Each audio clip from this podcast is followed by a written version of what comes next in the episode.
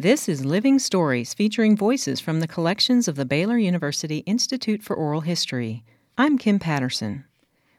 Home remedies have been around for thousands of years, passed down from one generation to the next, and utilizing common products to treat illnesses.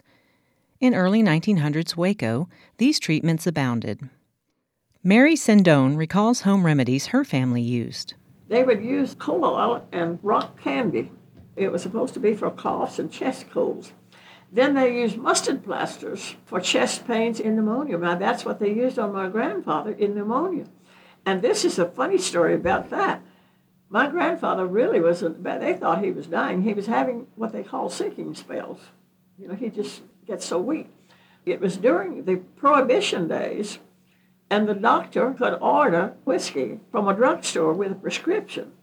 Well, the doctor ordered a bottle of whiskey from Old Corner Drugstore, and he told my all of my aunts, everybody came together to help, and he said, give him an eggnog every 30 minutes. He, he told him how to do it. Put a tablespoon of whiskey in a glass and fill it with egg beaten up real stiff.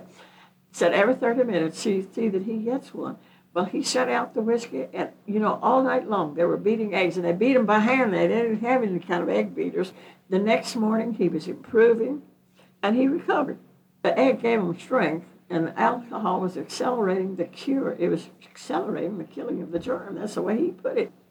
Sendone explains other treatments. They used turpentine. Turpentine was a good cure.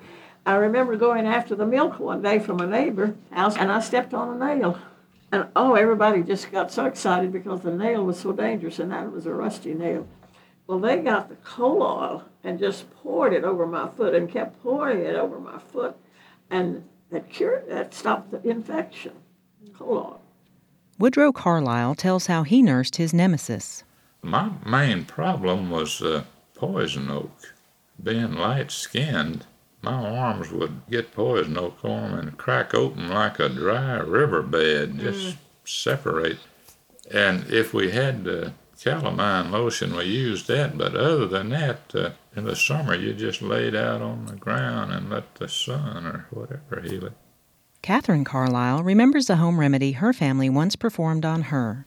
I went to the Waco Temple high school football game, and it was so cold and coming home, I could hardly breathe.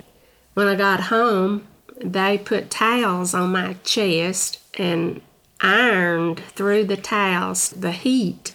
As I remember, we were up practically all night, and early in the morning, my dad went to uh, get the doctor. We didn't have a telephone.